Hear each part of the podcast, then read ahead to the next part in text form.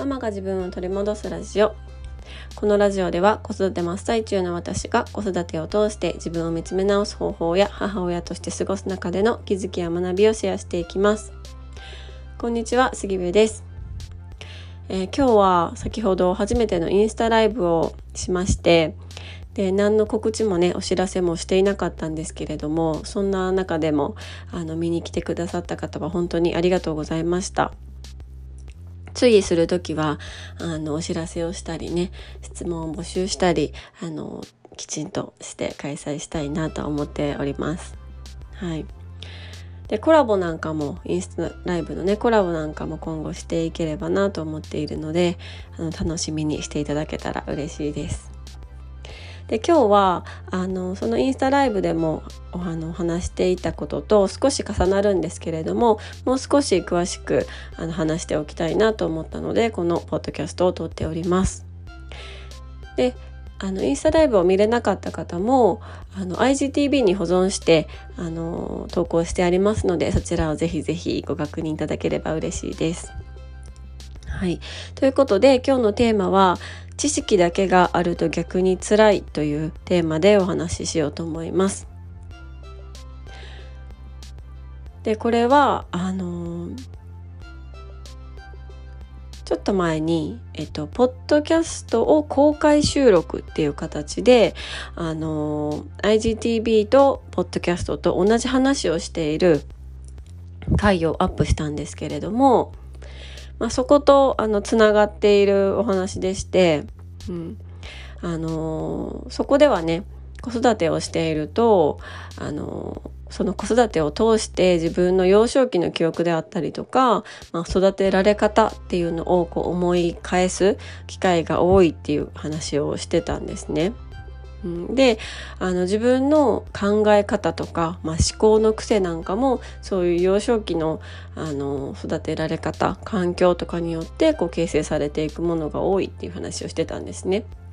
うん、で特にその母親との関係とかあの両親とのね関係であのそういうものが無意識のうちに作られていってると思うっていうことをねお話ししてたんですけれども今回のインスタライブではじゃあ、あのこの自分の考え方考え方の癖がこういう経験があって作られたことは分かったと。うん、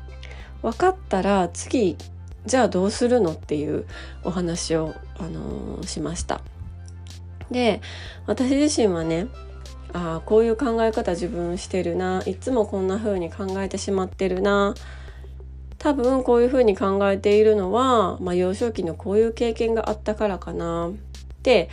まああの自分の中でね分かったことがあったんですね。うん、ただその時確かにそれは分かった。うん、分かったけれどもじゃあこの次どうすればいいの？っていうあの段階に入ったんですよ。うん、で実はその思考の癖の原因が分かりましたっていう時とじゃあそれが確実に自分の中でこう理解ができて自分の中でそれを許せてそれを解放できる、うん、っていうまでにあの私約10年ぐらいかかってることに気がついたんですね。でそれがめちゃくちゃしんどくって本当に。うん。本当にすっごくしんどくってでそれが子育ての時期とかぶっていた、うん、特にその産後の子育ての一番大変な時期とかぶっていたからあの情緒不安とかね、まあ、ホルモンのバランスとかもいろんなものが相まってもう本当にしんどかったんですよ。そう。だからそうやってねあの思考の癖の原因とかこうこうこうだからこういう考え方になったんですよっていう情報とかあの何て言うんですかねあのそのこうなんですよっていう本とかね、うん、は本当たくさんあるんですよ。うん、たくさんあって私もそれをたくさん読みました。ただ結局それは言いっぱなしなことが多くてじゃあそこからどうしたらいいのか、うん、自分の中でその知識を活用できるまでその知識を実生活に落とし込めるまで知識をこう頭で分かっているだけじゃなくってきちんと感情と一緒にあのつなげることができるまで、うん、はこう誰も見てくれない。面倒見てくれない、うん、これがはい情報ですよとポンと情報を渡される。これが正解ですよっていう感じでこう渡される、うん、けど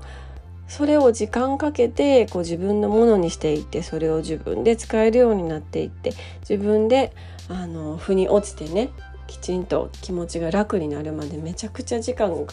かかるしすごくしんどいにもかかわらずその時に頼る人が私にはいなかったんですね。うん、だから私はそこの一番しんどくって一番時間がかかるところをこう一緒にね私の経験を踏まえて、あのー、一緒に見守っていきたいし一緒にあの並走していけるような存在になりたいなっていうふうにすごくすごく思っています。うんであの、これねすごく漠然とした話を今話しているのでちょっと分かりにくいかなと思って私のエピソードをお話しするんですけれども私はねあの、この自分がこういう考え方になったとかこういう人間になったとかこういう性格になっただからしんどいみたいなことをねあの、ずっとあの誰かのせいにしようとしてたんですよ。そう。お母さんのせいやとかお父さんのせいやとかあのおばあちゃんとかまで引っ張り出してきておばあちゃんのせいやとかね、うん、思っていて私は母親との関係はあの良好な方なんですけどあのその他、うん、父親とか祖母とか、うん、との関係が自分の中でこうなんかこうしっくりきていない部分があって、うん、だから原因はそこやとかね、うん、思ってたんですよ。で実際にあの一緒に住んでた同じ敷地の中に祖父母と住んでたのでだからあの母親にねなんで別居してくれへんかったんやとかねすごい言ったこともあります。でこれは育った環境のせいだ。お母さんのせいだ。お父さんのせいだ。おばあちゃんのせいだとか、うん、思ってたんですよ。ずっとそうやって思ってたんですよ。うん、ただすごく大切な存在だから家族は、うん、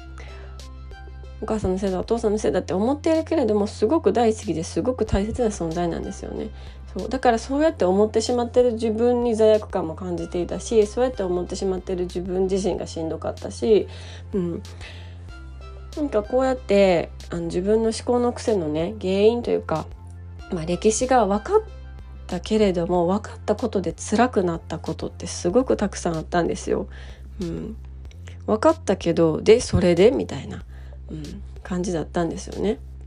でそこからどうやってこう自分の中で理解して受け止めてあの実生活にも落とし込めるようになったかっていうとそれは私自身の旦那さんとの夫婦関係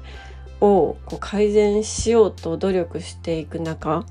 で気づいたことの学んだこととあとは我が子との親子関係で悩んで気づいたことが結局は自分の両親であったりとか祖父母であったり自分自身が育った環境、うん、育ててくれた、まあ、家族に対しての思いと重なる部分があったんですね。うん、そこでようやく初めてあのー、本当の気持ちが分かったって言ったら、うん、ちょっと言い過ぎかもしれないですけど、うん、同じ目線で母親のことも父親のことも祖父母のことも見れるようになったんですよ。うん、で同じ目線っていうのはどういうことかっていうとお母さんも未熟だったんだって、うん、お父さんももはもっと未熟。なんならおばあちゃんはもっともっと未熟、うん、だったんだなって気づいたんですよね。うん、でその未熟っていう言葉はあの決して悪い意味ではなくって、うん、未熟だから悪いっていう意味ではなくってそれって本当に当たり前のことだと思うんですよ。うん、もう完璧な人なんていないのでね。うん、だから、まあ、そうやって未熟ながらもみんながそれぞれの考えとか思いとかをね持ってただただ生きてきただけなんだなって、うん、気づいたんですよ。うん、でそれは、まあ、全く今の私と同じように、うん、あのー、そうやって生きてきた結果なんだなっていうふうに思えるようになりました。でそう思えるようになるまではね母親ならとか父親ならとか、うん、っていう考えがあったんですよね。うん、ただそうやって思っていたのは本当に私の方で自分自身があの母親になってみてさらに理想の母親を演じるのではなくって自分のありのままの姿で自分らしい母親になることであの私自身の両親のね、うん、気持ちみたいなものが分かったような気がしてるんです。うん、そうだからこれがねあの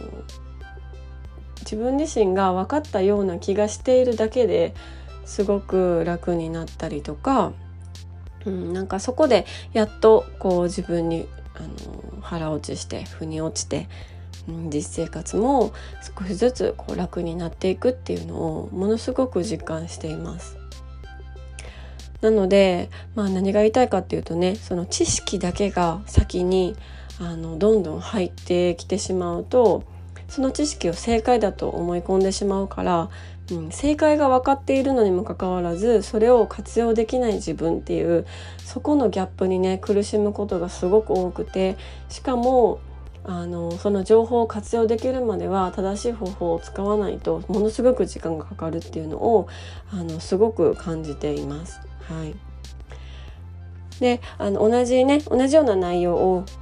インスタライブでもお話ししてたんですけれどもこのポッドキャストでももうちょっと詳しくお話ししようかなと思って今回はこれを撮ってみました、えー、最後まで聞いていただきまして本当にありがとうございます、えー、ご意見ご感想エピソードなどありましたら公式の LINE アカウントよりメッセージいただけましたら嬉しいです。LINE 公式アカウントは概要欄の URL からご登録をよろしくお願いいたします。では今日も素敵な一日になることを願っております。